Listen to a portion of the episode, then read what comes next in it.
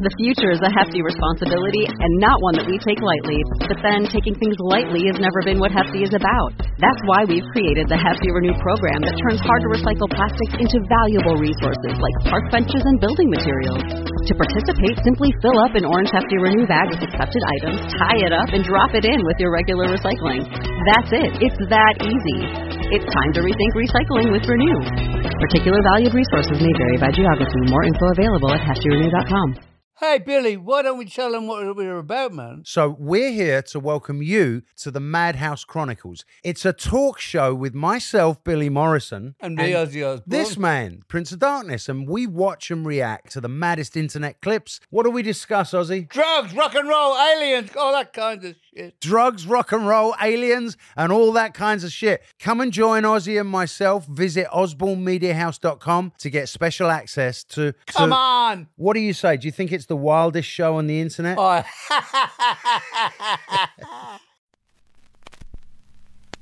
Warning This episode contains foul language, a smidge of politics, and spooky predictions.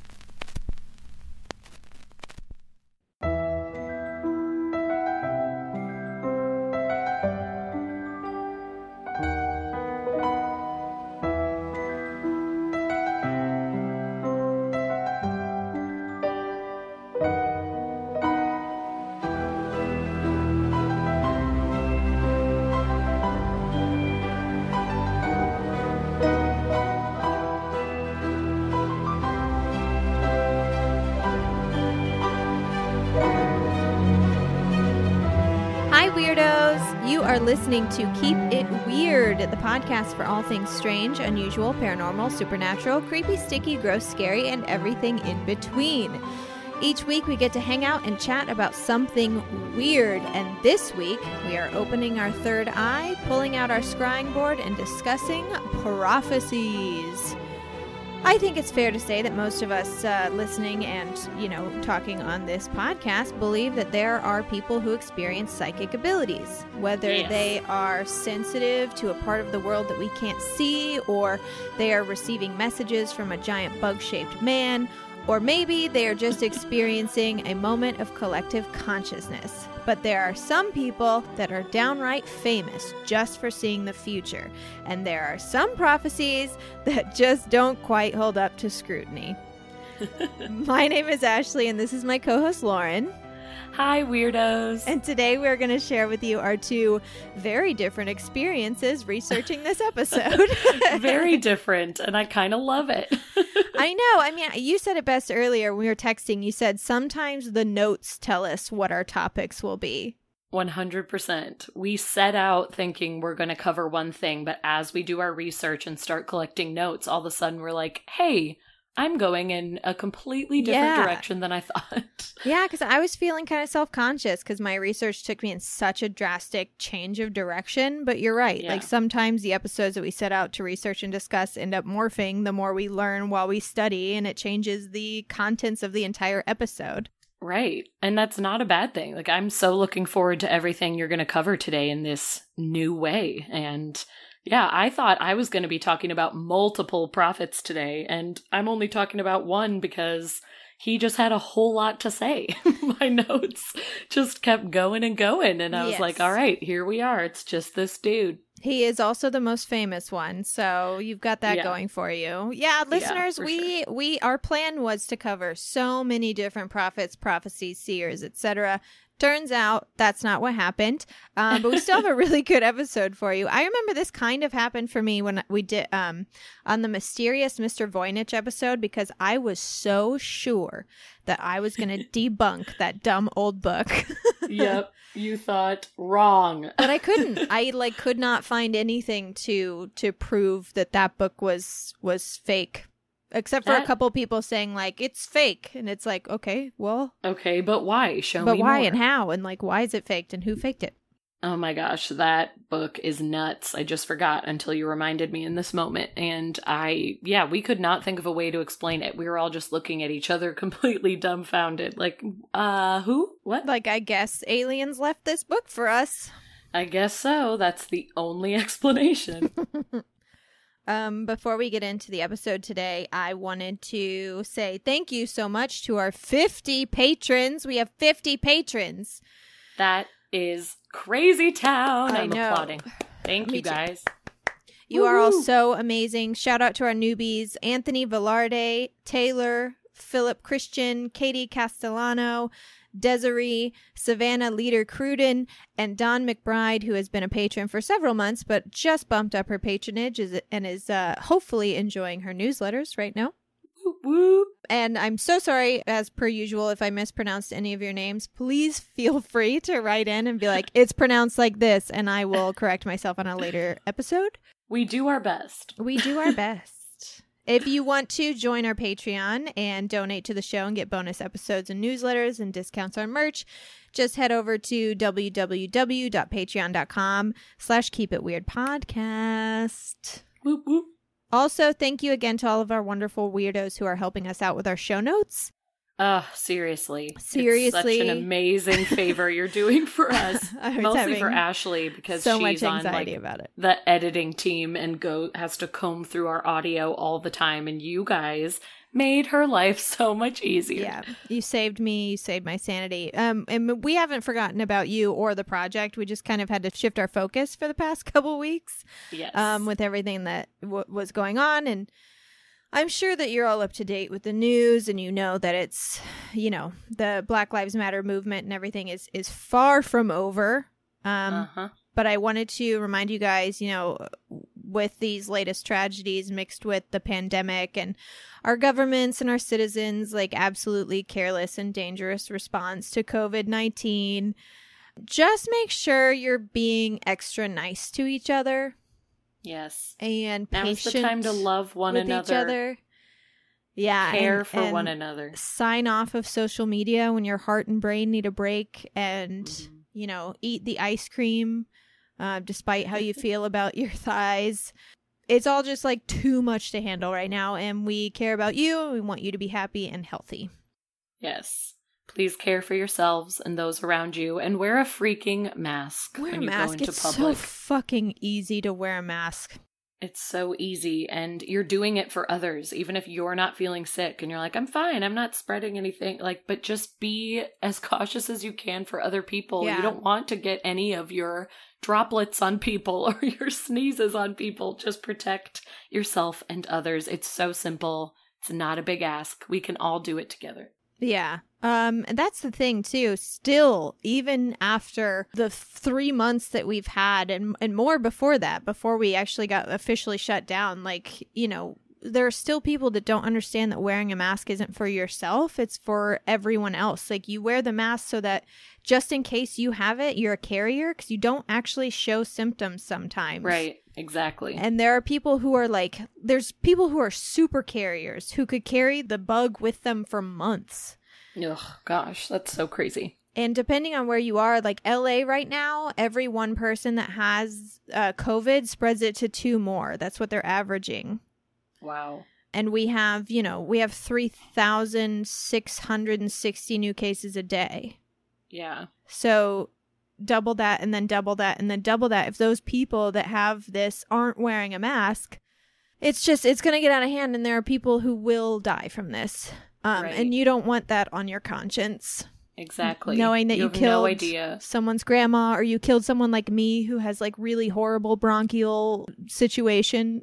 yeah. Like you have no idea the people that you could be walking by day to day who have a compromised immune system or lung issues or anything. Like you just have no idea what their situation is. And it's so selfish to just go out in the world without a mask on and think that you're superior to everyone and you don't need it. It's to protect others and to not be selfish for two seconds. For two seconds. I also, Boy. though, I have to say, I have to start taking my own advice because my anxiety has been through the fucking roof. Really? Like, I'm not sleeping. I'm having chest pains. Um, I know a lot of it has to do with like the pandemic and and the state of the world in general, but we can't help that there's a pandemic and we Right. can't help the systemic racism that's ingrained Yeah. in our entire country. Like everyone's a little bit responsible for it because Right. you know that's how it got this way but like there's nothing that i ashley cassidy can like do to fix that problem from my bedroom right now Right. but i think that what's causing me so much anxiety is being on social media and seeing how many people are just hateful Mm-hmm. about it and also seeing how many people again like you said are just like willy-nilly going out in the world without a mask. Cuz like I've been in here for 3 months and I'm not like other I can't go to the grocery store. I can't do anything. I have to just stay here. I got to drive to get my car washed the other day and that was the first thing I've done. And the reason that we shut down if everyone had done what they were told, if everyone had stayed home and wore a mask and blah blah blah blah blah, there's a chance to actually like stop this thing. It's not impossible. Right. And no we one just did. can't count on everybody, and nobody listened. So now I'm I'm I'm at this point where it's like I don't know when I'm ever going to get to leave. Like eventually cuz like at this point like I've lost my job. Yeah. I and, and so like eventually I'm going to have to leave and I'm just going to have to like hope. yeah. Hope for the best, which is so scary and terrible. Yeah, whereas like two, a month and a half ago when I still had faith in Garcetti and humankind, I was like, "You know what? Give it like 2 more months and you know, we'll we'll have this under control and I can go out Yeah. there. I'll be safe enough." And now it's like, I don't fucking know when I can leave. I have Right. no Everybody idea. messed it up so badly. It's only getting worse in LA, it seems like. Oh. And Yeah. it's so embarrassing because New York, which was like the epicenter for it, where everything was crazy, their numbers are going down now and ours are skyrocketing. And it's like, well, Ours are we're up, the new yeah. we're the new crazies. Ours are up 21% right now. Yeah. So anyways, it's so very frustrating. I'm feeling pretty hopeless lately, and I don't really know how to turn it around, but I'm just trying to. I was telling Lauren earlier, I got a new scrubber for my shower. And that is So I'm exciting. That brings scrubbing joy. everything.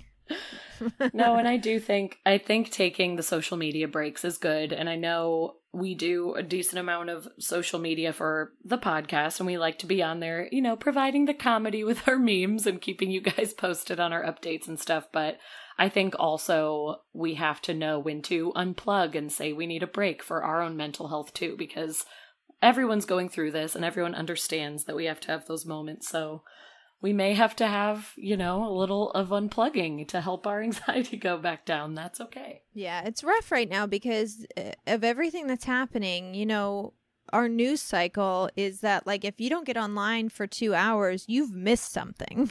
Yeah, you've missed a new story. You've missed a new breakthrough. Yeah, it's you've missed a new fast it's happening. stupid fucking thing our president has said. Like you've you've missed something, so it's like a constant checking in to be like, what's happening now? Right. What's happening now? And it's like maybe I should just throw my phone in the river. Seriously, I want to throw my phone off the balcony eight times a day. I'm like, Alex will just tell me if the world's on fire. It'll be fine. Yeah, I should just get my information from Joe. So, anyways, guys, take care of yourselves. I'm gonna try and take that advice too, and take better care of myself. And Until happen. then, we can do this. we can uh, we can at least distract ourselves. yes. with today's topic. And uh, Lauren's going first. Yes, I'm going to jump in to the most famous seer, without a doubt, on the planet. It sounded like I said singer, but I said seer. I said it in a weird you- way. Here's the thing: we don't know. he might He be, could a, be singer. a singer. He is. You're gonna know his name immediately. His name is Nostradamus. I was Nostradamus. gonna say, don't leave us hanging. I know.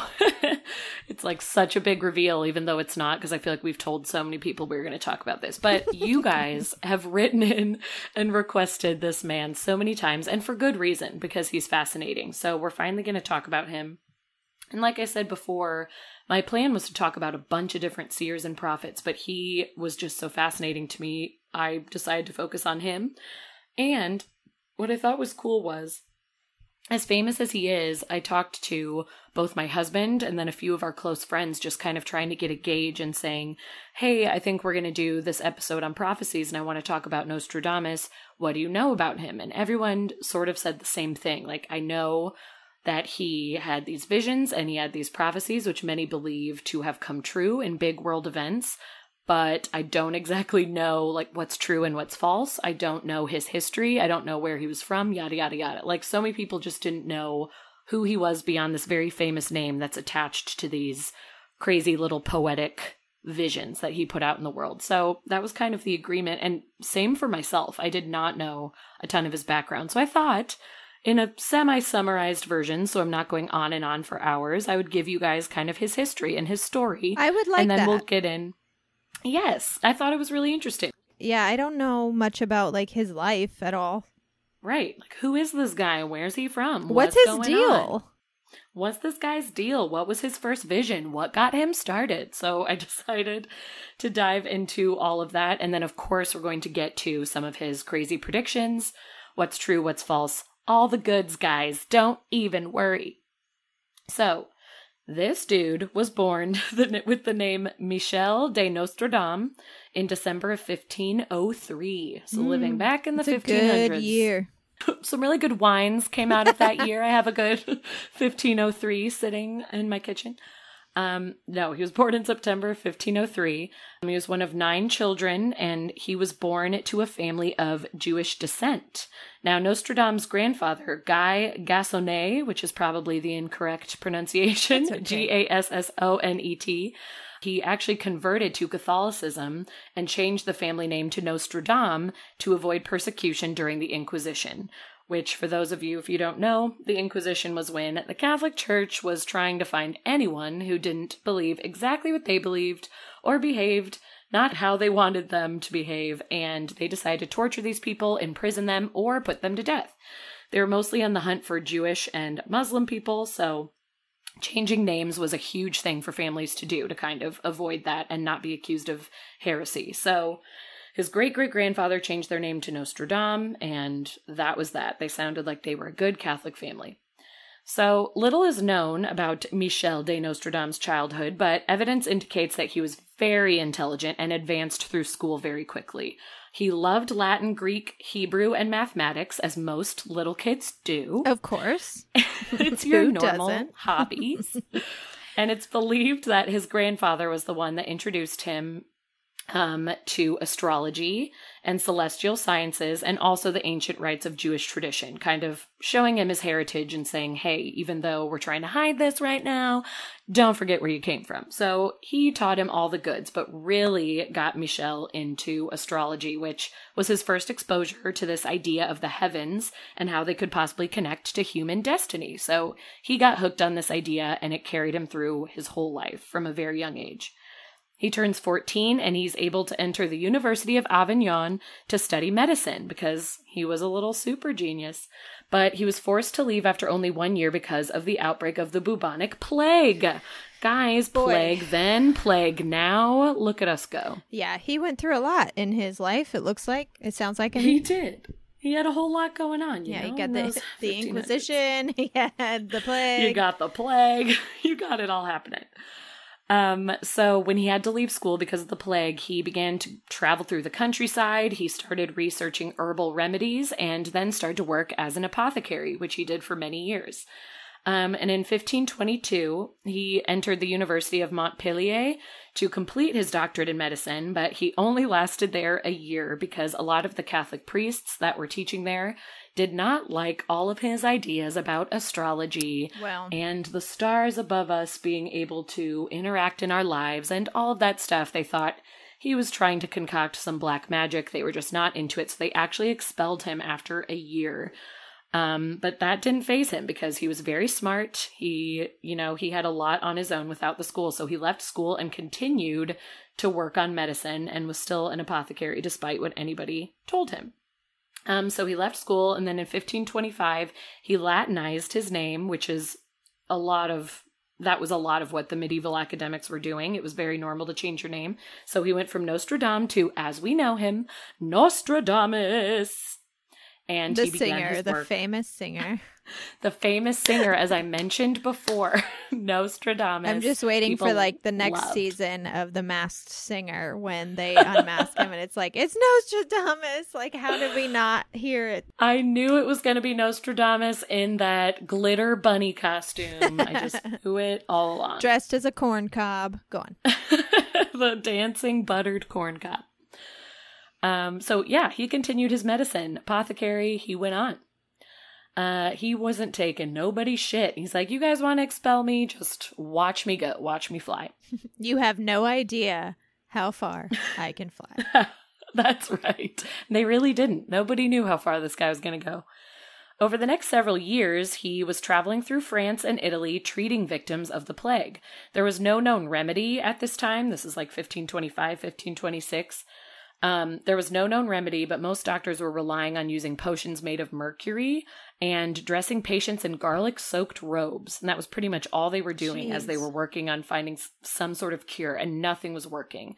So then Nostradamus comes around and he uh, starts practicing just effective hygiene, which sounds so simple, but that is how horrible this plague was and how stupid the doctors are being. Nobody was even cleaning these people because there was a little bit of fear, which I guess I get to some extent. Like they didn't have enough protection, they didn't want to touch these people too much, but there's just like rotting dead bodies in the street, and the people who are sick are not getting bathed and not getting proper care. So he's going in and he's helping with the removal of infected corpses from the street, which shockingly nobody had done.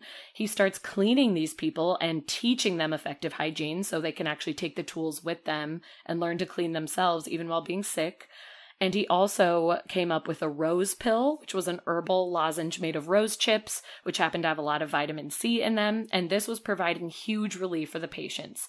So, yes, there was still no cure, but these people were actually starting to feel a little more human again and kind of starting to come back to life because he was making these rose lozenges. Um, his cure rate was impressive for people who had very mild cases. He was able to, you know, like I said, normalize them and bring them to a living state so that they could go about their normal lives and be with their families. But a lot of it, besides the rose pill, just had to do with them being clean, learning to eat low fat diets, and just having fresh air and not being trapped in their homes. So he was taking very simple ideas that nobody else would, and everyone was like, hey, I love this dude. He actually came in and helped us. Where has he been? Did you So- watch The Great yet?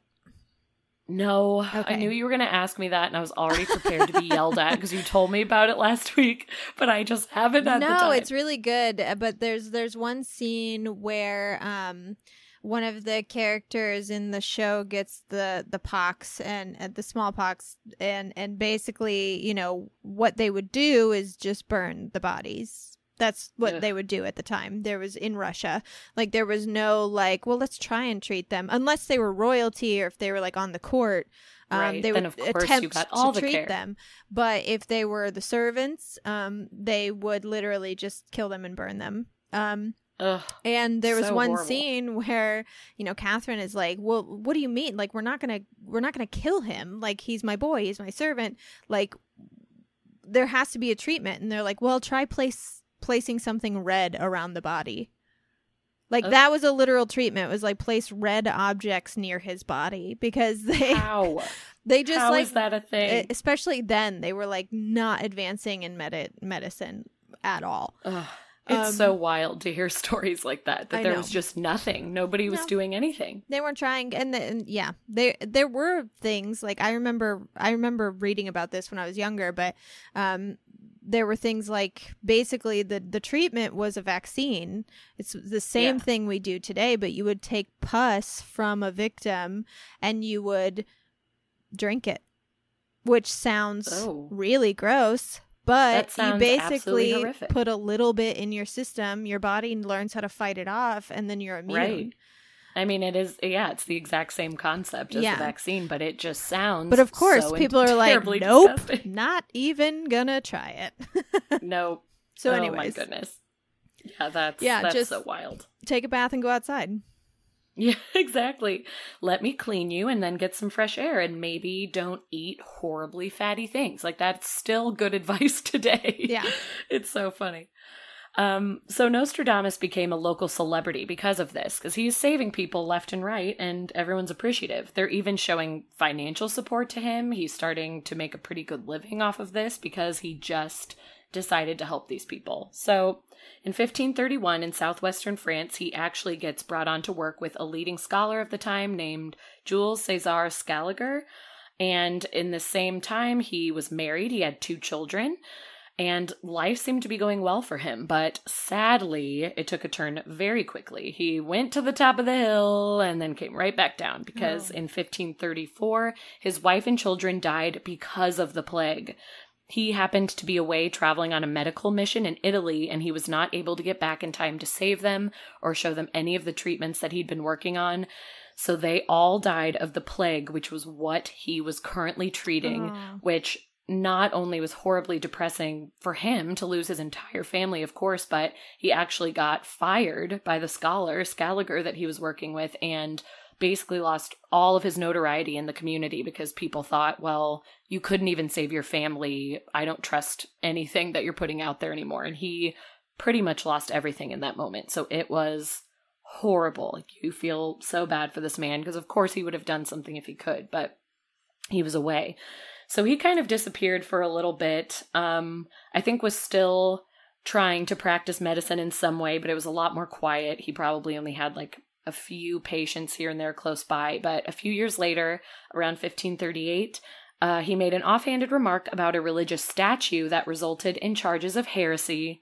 The Inquisition found him, and he was ordered to appear before the church he wisely chose to leave town and get the hell out of Dodge so that he wouldn't run. have to face.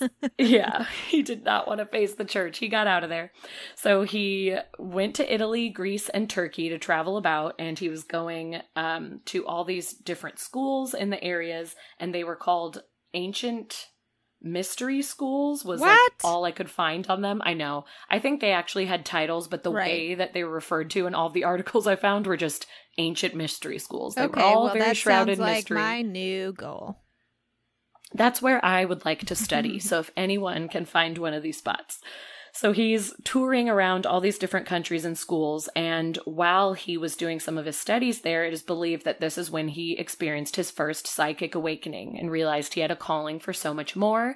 And these schools were his people. And this is where he's been wanting to be his whole life. So he says that during his travels in Italy, he came upon a group of Franciscan monks, and he was able to point to one of the men and identify them as the future pope. The monk's name was Felice Peretti, and he was later ordained as Pope Sixtus V in 1585, wow. fulfilling the exact prediction of Nostradamus. And this was most likely, not 100% sure, but most likely his first successful prophecy, his first prediction happening over in Italy. So he's there for a few more years just exploring these lovely ancient mystery schools. And feeling that he had stayed away long enough to get away from the Inquisition, he decides to go back to France and resume his practice of treating plague victims. And then in 1547, back in his hometown in France, he does meet another woman, a widow named Anne, and together they had six children Woo! three boys and three girls. Um, but I'm just happy for him. He was able to find love again. He's back in his hometown in France. He's practicing medicine again.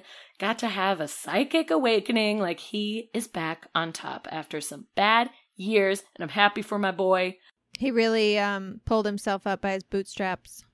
He sure did, you know, and it just took running away from the damn Inquisition. He needed that little kick in the butt. He actually even published two books on medical science by this time, and one of them was a medical cookbook for treating the plague, and it also taught the preparation of different cosmetics that could work and help heal you. So he was giving people the tools they needed, still being a great guy, got his life back up and running again. So he decides after he puts these books out, he kind of thinks, okay, so I've given everything what they need to treat the plague. I don't necessarily have to keep treating people um, with my own medicine anymore. I think I want to go towards the world of the occult, which again, I hear that and I read that and I say, that's my boy. I just keep loving him more and more. So he began studying meditation and he would spend hours night after night meditating in front of a bowl filled with water and herbs. What have I and... said to all of you? I know. you literally say to meditate. Do all the damn time. you want to be the next Nostradamus? all it takes is some meditation, some water, and some, And some herbs, herbs. y'all. Get them herbs. So the meditation would last hours and hours every night, and the meditation is what is said to have brought on his uh, visions. It would bring him into a very deep trance and then bring on visions of the future. And in 1550, Nostradamus wrote his first almanac of astrological information and predictions for the coming year. And I'm sure most of us have heard of almanacs, but especially in the 1500s, almanacs were extremely popular, providing useful information for mostly farmers, but also merchants um, around the town and contained everything they needed to know about, you know, weather predictions, astrological predictions for the year, but also they would have little bits of entertaining stories and some local folklore for people to enjoy. And he was adding his astrological predictions and some fun, entertaining bits as his piece to the almanac. So, what I love about this is I'm imagining the almanac to be like our modern day, it's our 17 or Cosmo Yeah. magazine. Where we have our horoscopes to read. Mhm. That's kind of what he was adding. Like, hey, I'm going to tell you guys some stories about astrology. And in the back, there's a quiz to tell you which boy from 90210 you would marry. Which sex position is your favorite? So he's putting in all of his fun celestial info and really having a good time with it. He began writing about his visions and incorporating them into his first almanac, and when he finally published it, it received a great response. People were obsessed, and it spread his name all over France. This almanac was getting passed around left and right. Everyone thought, you have to read this guy's predictions. You have to read what he's saying about the town, what he says is going to happen in the sky. This guy is awesome. So he's becoming really famous, and he's asked to start writing more. So this basically becomes his soul work. Again, he's kind of walked away from medicine now and all of his little herb pills he was passing out to everybody, and he has turned to this. He's all about astrology. And he starts channeling all of his energies into writing one big opus that he originally was going to call Centuries, which would be 10 volumes and contain 100 predictions forecasting the next 2,000 years. wow. In, in 1555, he finally published it, and it ended up being called Les Prophéties, or as Americans know it, and as everyone buys it offline because it's still being published today, The Prophecies. So this is still able to be read. It's been translated a million times. It's in every language right now. It is one of the most famous publications out there. Nostradamus, as we keep saying, is the most famous seer, the most famous prophet that's out there. So it is a collection of all of his major long term predictions.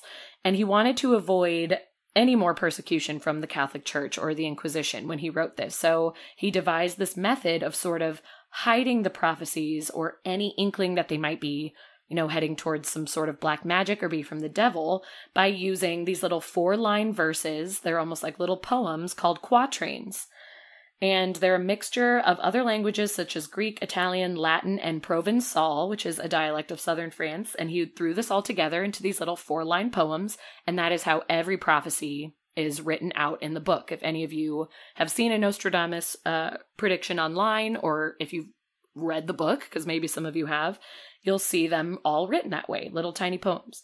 So it is believed that he never faced persecution for, or was charged of heresy by the Inquisition because he didn't extend his writings to the practice of magic, and he was never found out to be doing anything other than writing little poems right. to people. It's so like he was never found out. entertainment.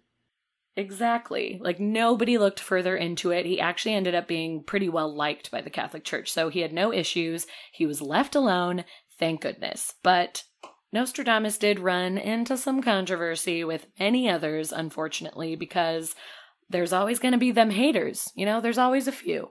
If you are doing something right and you're putting your work out in the world, this is true of today for social media influencers and anybody Podcasters. who's out there podcasters us anyone putting themselves on the line putting them whole, their whole selves out there you're going to get judgment you're never going to be liked by anybody so some people were coming forward and saying we think you are a servant of the devil. Um, others said he was just a huge phony a huge fake and others said he was completely insane and needed to be locked up because he had lost it. But for the most part, the majority of people actually really believed his prophecies and they believed that he was being spoken to either by God or any type of higher power, some spiritual higher power. They truly thought he was ordained in this special way and he was receiving messages from another world, another something or other. You know, like they just, there was a higher power that was helping him Yeah. out. So he became famous and in demand by many people across France. Um, one of the first famous people that he caught the eye of was Catherine de' Medici, and she was the wife of King Henry II. And she was one of his biggest admirers. She immediately brought him over to their town and said, After reading your almanacs, I need to know more. Some of your almanacs hinted that we may be about to be threatened. Like she read into something that he published uh, as she read into it as to say that her family was going to be threatened in some way. So she immediately had him come over and she's like, Hey, you have to help me out. Where are these threats coming from? Can you protect my children? So he kind of became her right hand man. Uh, she had him draw up horoscopes for her and her children. And then a few years later, he was officially named the official counselor and physician to King Henry's court. So he moved up real fast. Now he's in a palace. He's serving royalty. He's their right hand person. That's also in here's the thing, like that's like baller and it's like awesome, but that's also such a scary position to be in So scary. because It's risky. it's very risky because like say you have bad news for them, like how are they going to take it or like say you're wrong about something like really big, like are you going to get beheaded? You're 100% going to get beheaded. That's what's so risky about it. Like, yes, you're helping them originally. That's the intent. But yeah, if you give them one piece of bad news or say something they're not expecting, like, you don't know You don't what's about to happen. I know. So that- it's that was probably terrifying. and stressful. I would have been so scared to be called by Catherine, especially because she was like, Hey, my family's being threatened. What are you going to do about it? Like, he had so much on his shoulders in that morning, Uh, in that moment. I can So- write you some sonnets. Yeah. He's like, here's some horoscopes, kids. But yeah, he officially joined the royal squad. And in 1556, while he was serving there, he explained another prophecy that he actually had written in his first copy of the prophecies, his big book. It was in one of the first chapters. And he realized as he was getting to know King Henry that he believed it to be about him. So he started to explain what he heard. And I'll actually read his little four line quatrain um, of what it said and then tell you what actually happened. So it read The young lion will overcome the older one. On the field of combat in a single battle, he will pierce his eyes through a golden cage. Two wounds made one, then he dies a cruel death. So, like, not a great thing. but lines to remember there's a young lion and an older one, a field of combat, an eye will be pierced through a golden cage, two wounds made one, and dying a cruel death. Those are, let's remember those. So, what actually happened? In the summer of 1559, these, this is a couple years later now since the initial warning from Nostradamus when he said, Hey, King Henry, like, I think this is about you and something's going to happen to you. And the king's like, Nah, I'm fine. 1559, King Henry II uh, is lined up in a jousting competition against a man named Gabriel de Montgomery. Now, King Henry the France was about King Henry II. I just said King Henry the France. I'm losing it. King Henry II was about six years older than Gabriel Montgomery, so the older lion, you could say. Um, the tournament was held to celebrate the upcoming wedding of the king's daughter, so both men are lined up to joust. Everybody's watching. They both have lions on their shields. In their final pass, Montgomery's lance is tilted up and it bursts through the king's poorly secured visor, No. which could be the golden cage, and goes into his eye, piercing the eye through the golden cage. Its splinter splinters from the lance enter the king's eye and his throat. Two wounds, made one. Despite the best efforts of royal surgeons, Henry II experienced agonizing pain, seizures, and even partial paralysis, and then 11 days later he died. Oh wow. The cruel death. So, literally, every line of that quatrain came true. Like, it was the most accurate thing that could have been written, and it was exactly what he warned King Henry of, but he didn't listen, and he died from that jousting competition. So, pretty dang accurate, Nostradamus. Also- that was a good one. Kings used to be so much cooler. Like, can you imagine a king or like say like a president or a ruler today jousting? Like they would No. they build gates and Yep, they, build gates around their house and they hide in their bunker. They don't go to jousting competitions. Obama played basketball, and even that was like, can you believe the president went out and played basketball today? Like he could have hurt his ankle. I know. Isn't it funny that we thought it was so nuts that President Obama enjoyed being athletic? Like we shouldn't think that way about our leaders. Why can't they go to I a know, jousting like, here's the competition thing, if like, they want? Obviously, it didn't work out sometimes. Um, Yeah, but unfortunately. it's just interesting that like that part of being a and and the thing is is like kings it's not like they were appointed or anointed or whatever appointed Right. um you know they're born into it so like what are they supposed to do not joust but at the same time it's like when's the last time a ruler like that existed Yeah, exactly. I wish we could see more of that out of our, our rulers and our leaders. I want to see some fun competitions. Anyway I don't want anyone to get a splinter in their No. iron throat, but I I'm mean, hoping we can find ways around there's that. There's a couple rulers that could yeah, there might be use a splinter one in their iron throat but- two that could use a splinter to knock them down a peg or two. but That's true. So yeah, King Henry, he's dead, and Nostradamus predicted He's it. he's real dead, and Hmm. Nostradamus named it, named every part of that death. Wow. He said it. So of course everyone is freaking out, like, "Oh, you predicted this, you called this, you said it forever ago." So it only, you know, makes him look even better.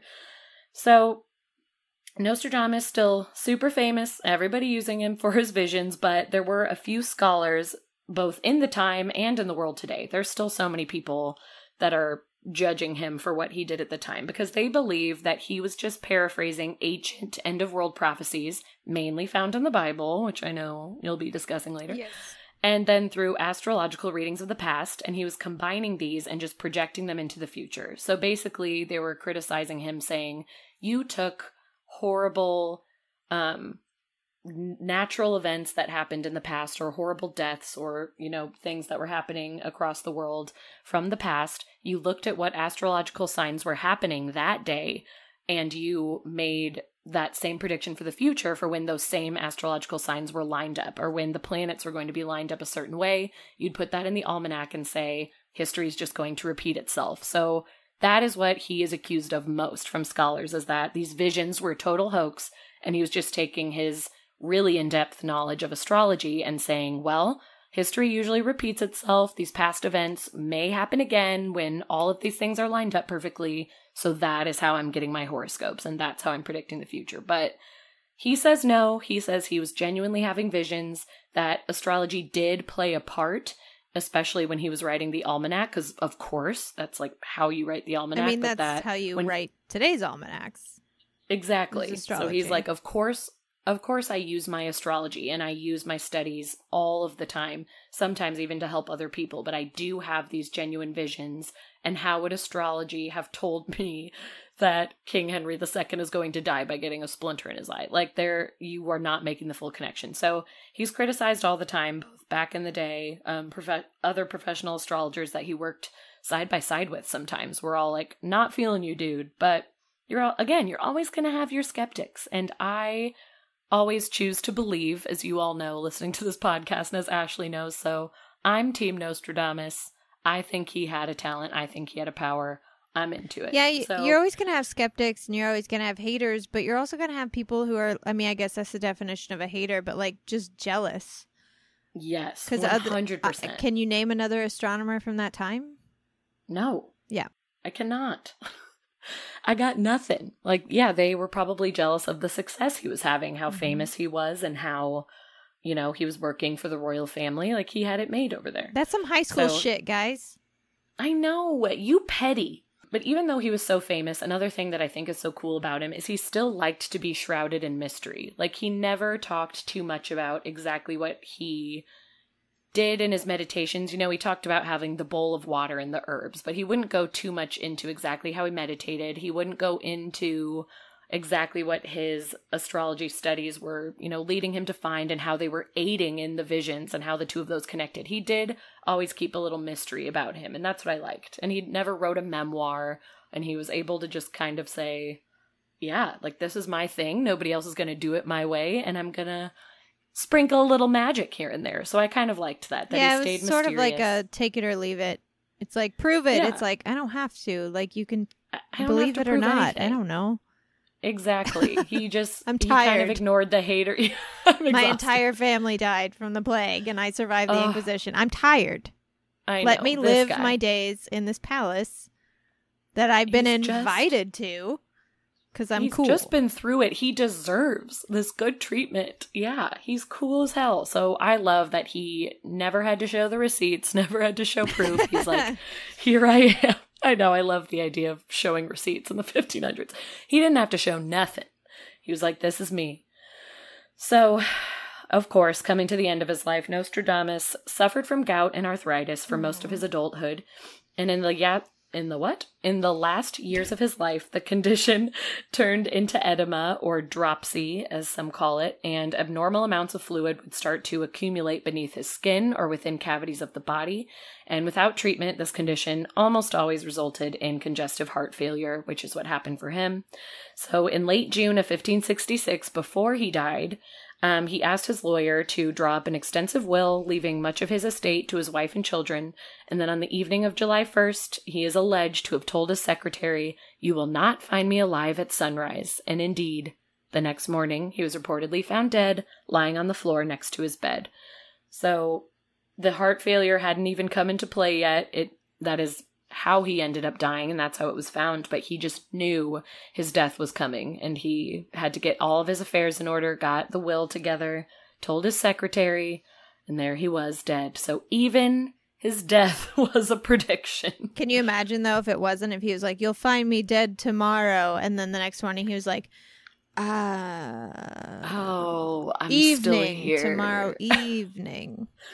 you didn't hear me correctly i said I tonight said- at 11 p.m Eleven thirty-five. or he's laying on the ground face down with his eyes closed but like one eye opens Yeah. like oh damn it they saw Son me of a bitch. I thought for Dang sure it, could was you tell I was tonight. breathing? uh, no, he died. Okay, He did it. Well, Um, but no, he lived he lived a very long life, especially for that time, and he lived a very fruitful life. He accomplished a lot, so good on him. Um, okay, so that was his life, but let's jump into some of his predictions. Let's get into the meat of everything. We um already talked about King Henry, which was one of the bigger ones, and also him, yeah, and also him predicting that monk becoming the pope. Um, another very popular one of his was the Great Fire of London. So this one is a little looser, but it's believed pretty much far and wide and connected to this. So the quatrain reads The blood of the just will commit a fault at London. Burnt through lightning of 23's the six, the ancient lady will fall from her high place. Several of the same sect will be killed. Now, in regards to the date, um, it is said in the quatrain 20 times 3, or 23 is the 6. So 20 times 3 is 60, and if you add 6 to that, you've got 66. Right. And the year of the fire was 1666, September 20, September 2nd, 1666. I can talk, everything is fine. So that is what people use with that number of 23 is the 6. They're thinking that it's pointing to the year. And it was a three day blaze. And in regards to the same sect portion of the quatrain, Londoners blamed uh, the fire on Catholics and the Dutch, and a number of lynchings and attacks ensued while the city was on fire. So they think maybe the same sect was referring to them. They also believe that the same sect could also be um, attached to the Ancient Lady, which you could be calling London itself Right. the Ancient Lady. So people are attaching the words however they sort of want, which is the story of all of Nostradamus's predictions and pretty much horoscopes in general or any kind Oh, of prophecy. yeah, you I can mean- make it what you want. even just like fortune cookies. It's like Yes. today you're gonna have a pleasant surprise, and it's like what? And then it's not until like the end of the day that you're like, did I have a pleasant surprise? You know what? This could have been the pleasant surprise. Totally. Like, well, this tiny little thing happened and this could have been it. Well, I got my shower scrubber in the mail. Uh-huh. That, That, was, a great, pleasant surprise. planned, but still, fortune I was totally right. get that. Yeah. Yes, so people are connecting this one to the Great Fire of London. As loose as you think it is, some of those lines do sort of line up, so that was that. Um, the French Revolution was a big one. I think this one seems to attach a little more. Um, the quatrain reads From the enslaved populace songs, chants, and demands, while princes and lords are held captive in prisons, these will in the future, by headless idiots, be received as divine prayers. So, the revolution started with the storming of the Bastille in 1789 uh, to overthrow the monarchy. So, the Third Estate, which would be the enslaved populace, uh, took control of Paris and forced their demands on royalty, the princes and lords referred to in the quatrain. Ultimately, the revolution, of course, turned bloody, um, and a lot of the traitors in the revolution were beheaded at the guillotine. Oh. The headless idiots that were referred to. That was like the most common way people were being killed if they were caught on the other side. Um, about 17,000 people were executed during all of this. 10,000 died in jail, which Quatrain also talks about being held captive in prison. A lot of those figures were, um, you know, p- part of the French Republic, but they were also aristocrats. So that could be referring to, it says both princes and lords are held captive in prison. So all of the chants and demands and the songs, that was all, you know, the young revolutionaries who were crying out. And then you can see the royalty Right. that being held in prison and the headless idiot So in that one, that all kind of pans out really well for the French Revolution. That one adds up a little more. Can you in my hear the people sing? Singing the songs of angry men. oh, we just sing Les Miserables Yeah, sure. all night long. I know, it's what I think of every time. Um, go on. One day more. okay. Then there was a Frenchman named Louis Pasteur or Pasteur. I don't know exactly how you say it, but he was a guy. And there is a quatrain believed to be about him, and it reads The lost thing is discovered, hidden for many centuries. Pastor, P A S T O R, so spelled differently than his last name, but Pastor will be celebrated as a godlike figure. This is when the moon completes her great cycle, but by other rumors he shall be dishonored. So, people, this one is a little more of a stretch as well, but people believe that Pastor is supposed to be like his last name, Pasteur, right. and that Louis Pasteur is the man who will be celebrated because he is credited with discovering microbial decay, which is the lost thing discovered hidden for many centuries, and his breakthrough is credited with saving countless lives over the course of history, and he was looked at as a savior, or godlike, as it claims. So a lot of people, especially in France, of course, believe that this is connected to Louis and that Nostradamus knew he was going to come forward with this. Um, then there's Adolf Hitler, this fool, um, with this fool with a quatrain that reads From the depths of the west of Europe, a young child will be born. He who by his tongue will seduce a great troop, his fame will increase towards the realm of the east. This one barely needs No. an explanation because, of course, he came from the west of Europe. He used his tongue so to seduce the troops and all of the people. He was, yes, he was an amazing dictator. Like, he knew how to use his words, he knew how to charm his way and manipulate everybody. So, very obvious that that could be pointing to Adolf Hitler.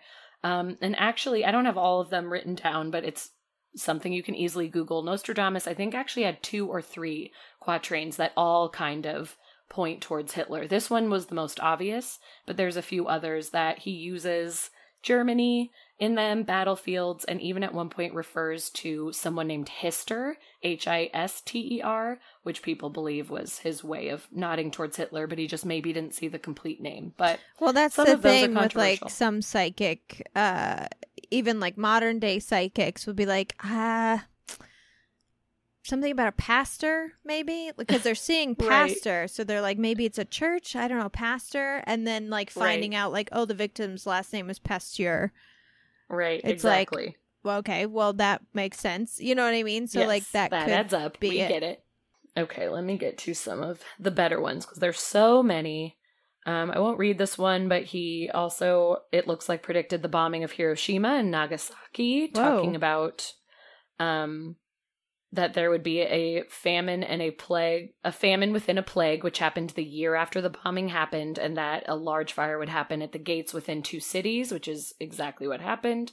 So that was another pretty good one. Um, he is believed to have predicted the assassination of John F. Kennedy and also of Bobby Kennedy a few years later um, by saying, The great man will be struck down in the day by a thunderbolt, an evil deed foretold by the bearer of a petition. According to the prediction, another falls at night time. And the great man is believed to be John F. Kennedy. The petition or the evil deed is believed to be the death threats that were coming through. Um, the president was gunned down. That's the Thunderbolt. And then years later, at midnight, Bobby Kennedy was shot down, which is a little bit of the stretch, but people were sort of reaching to say that is Bobby Kennedy when he was shot down years later at nighttime, at midnight. So that is supposed to be about the Kennedys. And then one of the more famous ones, getting closer to our lifetime, is 9 11. And I must say first that a lot of people actually incorrectly quote Nostradamus for 9 11. There is an accurate um, quatrain from his book of prophecies that could be pointing to 9 11. It's a little bit of a stretch, but absolutely could be. But people misquote him all the time. They take pieces of different prophecies and put them together and make mm. their own little four line rhyme and blast it out on social media right. as people do and say, This is what Nostradamus said. There's one that says, like, two steel birds in the sky will rain fire on the earth. I remember seeing that one getting thrown around and I was like, wow, like how did Nostradamus know there were going to be airplanes? Mm-hmm. How did he know this was going to happen? And then it turns out if you go to Snopes or PolitiFact or any of these places, they're like, hell no, none of this is true. So his actual quatrain was Earth shaking fire from the center of the earth will cause tremors around the new city. Two great rocks will war for a long time, then will redden a new river. So it is believed the two great rocks are the two World Trade Center buildings. The new city is New York City, and then the buildings warring for a long time and then crash and redden a river, which I guess could be the bloodshed the and death yeah. or however you want to interpret that. So the earth shaking fire from the center of the earth is the only line that's sort of like okay like you could have said something a little more specific about how they how the buildings fell down but again nobody knew what airplanes were and who knows? But that is the one that is most associated to 9-11 it is actually a prophecy of his that was written. So the other ones have been debunked and then I also, before I completely moved on, wanted to talk about his coronavirus prediction, which again has been incorrectly. No, come on, guys. Going around the world. Ugh, it's so funny. So people, have, I saw this on Facebook. I remember seeing it and being like, Nostradamus is at it again. So what people quoted was that he said, There will be a twin year, 2020, from which will arise a queen who will come from the east and who will spread a plague in the darkness of night on a country with seven hills and will transform the twilight of men into dust to destroy and ruin the world. So, first of all, this is longer than his normal four lines. It's like six lines.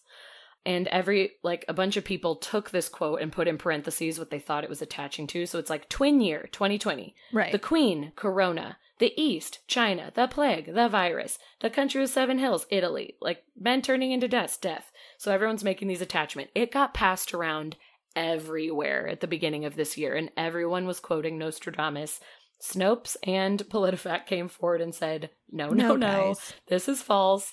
And now it's funny if you see this picture on Facebook, it now has a flag next to it. Like even Facebook took action, was like, this is false information. If you're passing this around, it is only for humorous purposes at this point, and it's a meme because this is all false. So it has been shot down. It was not written by Nostradamus. It was put together by probably some man named Steven in his basement, and nobody knows. Trevor from, from accounting. Definitely Trevor from accounting. But again, there is a prophecy that you is actually from Nostradamus, and you could attach to the coronavirus if you really tried. Yeah, if you crossed so your this... eyes and looked at it in the dark. Yeah. And this one is in the feeble lists, great calamity through America and Lombardy, the fire in the ship, plague and captivity, Mercury in Sagittarius, Saturn warning. So, to break this one down, I do kind of like this because, as we were saying, you and I both kind of like digging into conspiracy Yeah. theories, and it's just fun to see what they're about. So, I did kind of like this one. So, the lines plague and captivity, obvious. We know what those are about. The feeble lists refer to the sick and the dead. America and Lombardy. Lombardy is a region in the north of Italy. So, America and Italy, the two countries that had it the worst. So, that's interesting. Um, Mercury entered Sagittarius in December of 2019, which is mentioned in this. And that's when the first cases of coronavirus occurred. And Saturn moved into Aquarius on March 21st, right as New York City was going into lockdown. As for the fire in the ship that was mentioned, this could refer to the multiple cruise liners that have become stranded at sea during this crisis, and that includes the Grand Princess, which we heard endlessly about, that was docked in Oakland and had 21 confirmed coronavirus cases on board. So, once you break it down that way, you're kind of like, oh, hell yeah, Nostradamus predicted coronavirus. Yeah, and also, I mean, the what was it? The fire in the ship. What was the actual Yeah. line? Yeah, that was, it was the fire in the ship. The That fire in the ship. I mean, we're still going through it, so like that could be something that hasn't even happened yet. Yeah. Yeah, they're connecting it to the cruise liners, which yes makes sense, but there could be a ship on fire for all. yeah, an American submarine could be blown up in a couple Right. weeks. That's going to be a fire in a ship. You know what I mean? So like, yeah, exactly. it's not Like, it necessarily something that's taken place yet. Right. That is one hundred percent correct as well. So we don't even know what's coming. And for the CIA, FBI, in SA that's listening to this, uh, I have no access to any weapons that could fire at a submarine. Um, nor do I know don't come after anyone with any weapons. So please um, delete it was that. totally delete this file. Please do not come after her. Um, she has a family of cats and a fiance. Do not come for her. yeah, so I just wanted to attach to that. If you see a meme going around where you see like the most literal coronavirus prediction to ever come out of anyone's mouth, it was not written by Nostradamus. It's a hoax, but the one that I just read to you is real. Keep it in your brain. Starts with the line, the feeble lists.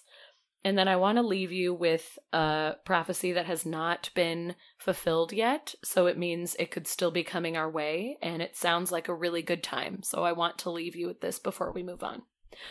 The year of the great seventh number accomplished, it will appear at the time of the games of slaughter, not far from the age of the great millennium, that's us, when the dead will come out of their graves. Oh, cool. So zombies are coming, guys. Get ready. And when is that supposed to be?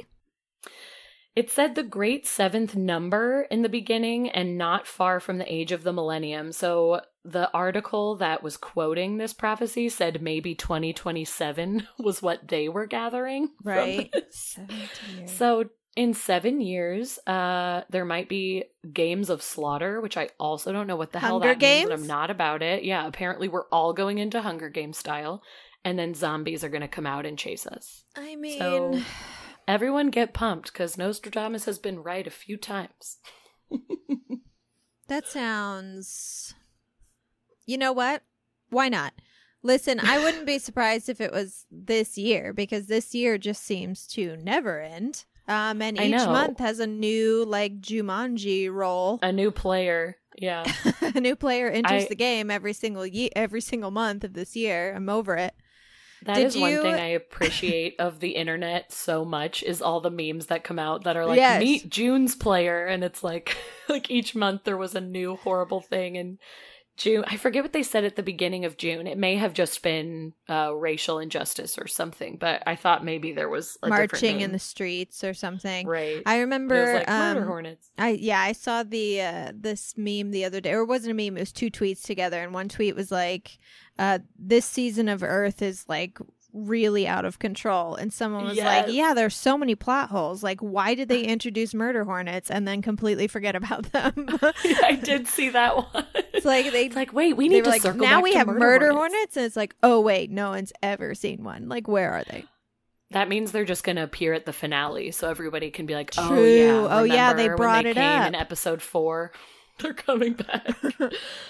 Have you seen the meme of the aliens that all are like standing in a line and the caption is like, We're up next? And it looks like they're all about to go on stage for the show. Is everyone it's ready? so funny. Um yeah, the there was I remember the Nostradamus stuff when 9/11 was happening. You know, that was a time where there wasn't social media, but there were chain emails. So I remember Oh getting chain God, emails yes. about uh you know, like the the evil faces and the smoke around the buildings and that quote from Mhm. Nostradamus that was a little exaggerated. There's also a biblical reference that was really exaggerated and I wish I could remember what the exaggerated one was, but this is the I I just googled this. This is the um biblical line that is supposedly about 9/11. Oh gosh. Babylon the Great is fallen, is fallen, and has become a dwelling place of demons, a prison for every foul spirit, and a cage for every unclean and hated bird. So, Oh. yeah, so some people, I guess, believe that the fact that the fallen is mentioned twice is a reference to the fact that there are two towers, like two. Right. Buildings Two fall? Towers fell. Um, Hmm. not only that, but I guess three times in the same chapter, St. John describes the desolation as happening in one hour. Um, Oh. it was verse 10 i don't even know what chapter it is but it says verse 10 uh, he writes alas alas that, gr- that great city for in one hour your judgment has come but the thing is and wow. like people thought like the hated bird was a was a plane but mm, Yeah. Oh, i know, this is a, stretch little- yeah this one's It's a little bit of a stretch. this one's thin i remember the chain email being much more convincing than this actual line Those chain emails could really convince me they of some could really like, like, fuck you up I a have to forward days. this or I'm dead. yeah forward this to 10 people or you'll she'll come to you in your sleep like no problem Right. Exactly. Or the ones that were like, your crush won't call you. yeah i couldn't forward an email to 10 people today if i had a gun to my head like i don't have 10 emails know. i, have your email I don't know if I do either. i We have could joe's just send, email We could send it to all of our different emails. So we have like keep it, Keep it weird, weird. between us, our personal. I have my peekaboo email. Yes. Um i have a spam email just for signing up for shit joe's got one joe has two actually he has a yahoo and a gmail so hold on that's all right, we got two from Joe. Alex has his work and Alex- his Gmail. Oh, we got so two that's- from Alex. Hold on. Hold on. So mine, yours, Peekaboo, keep it weird. My spam, Joe's two, Alex's two. We need one more. Oh shit. Uh, Who else do oh, we know? my Amy mom's. Hanselman. Oh, your mom, Pam. Pam, we got it. But shout out to Amy that she was considered. We have eleven. We have 11. We're good. Oh man. Don't ask me for another. I have none. And we have no friends. It's over. That's Nostradamus, y'all. Man, that's wild. I mean, his life is so fascinating. And like you said, like some of them are so specific that it's like, holy shit, what what else could he have been talking about? And some of them are like, yeah, I mean, you can you can Yeah, you really can sort of put your own stuff in. I mean, it works though. And these are all works. like major major major world events too. Right.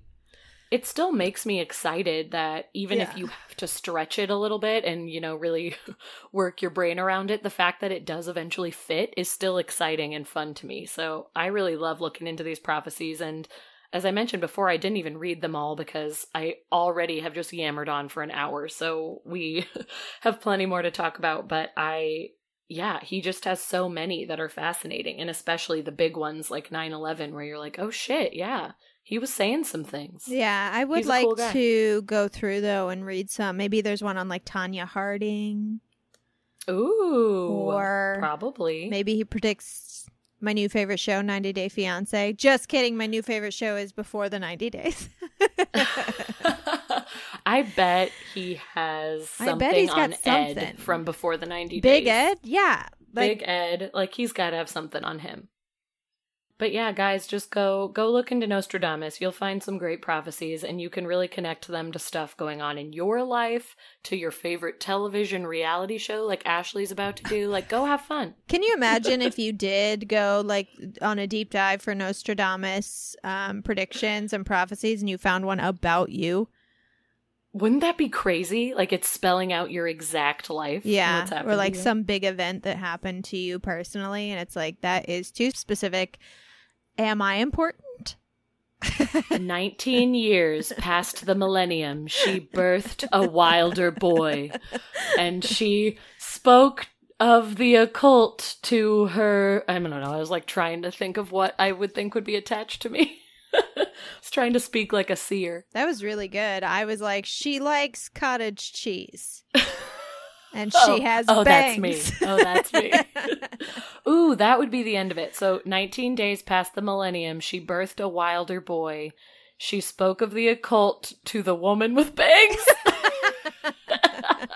and ate lots of cheddar. I don't know. you That's do it. like cheddar. That's one thing I love about you.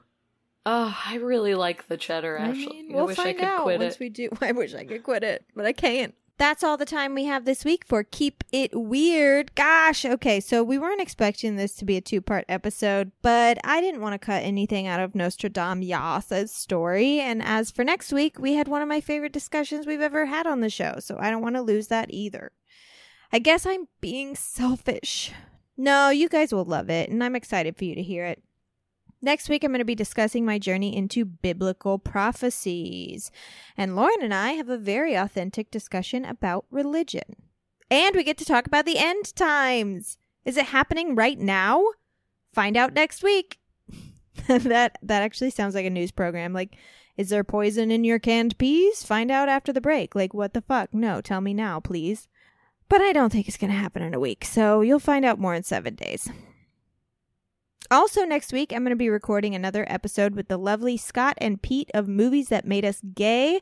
And you guys should get excited because we're going to be going crazy for crazy as we talk about Encino Man. One of my favorite movies. I'm not ashamed. Their episode next week is also a famous Fraser classic, The Mummy. So make sure you check that out if you're looking for a new podcast to binge, especially if you love hearing some behind the scenes stories about some of your favorite movies. Please follow us on social media at Keep It Weirdcast. We're on Facebook and Instagram mostly, and we try to be on Twitter. It's just so hard to do. If anyone has any Twitter tips or like just wants to take over our Twitter, just let me know. Like I'm over it. I don't like being on there. So if you love our show, head over to iTunes and give us a five star review. If you really love our show, head over to our Patreon at www.patreon.com slash keep it weird podcast to donate to the show and get bonus episodes and newsletters and discounts on merch. If you want discountless merch, head over to www.etsy.com slash shop slash keep it weird podcast and grab yourself a shirt or hoodie or tote bag or a button or a baby onesie or even a necklace. As for our sign off this week, I wrote my own quatrain, and guess what, Nostradamus? Mine rhymes. Two girls of the strange and unusual keep speak of ghosts, goblins, and creepity creeps into the ears of thousands each week, sparking a love for the spookiest treats. Have a great week, guys, and keep it weird.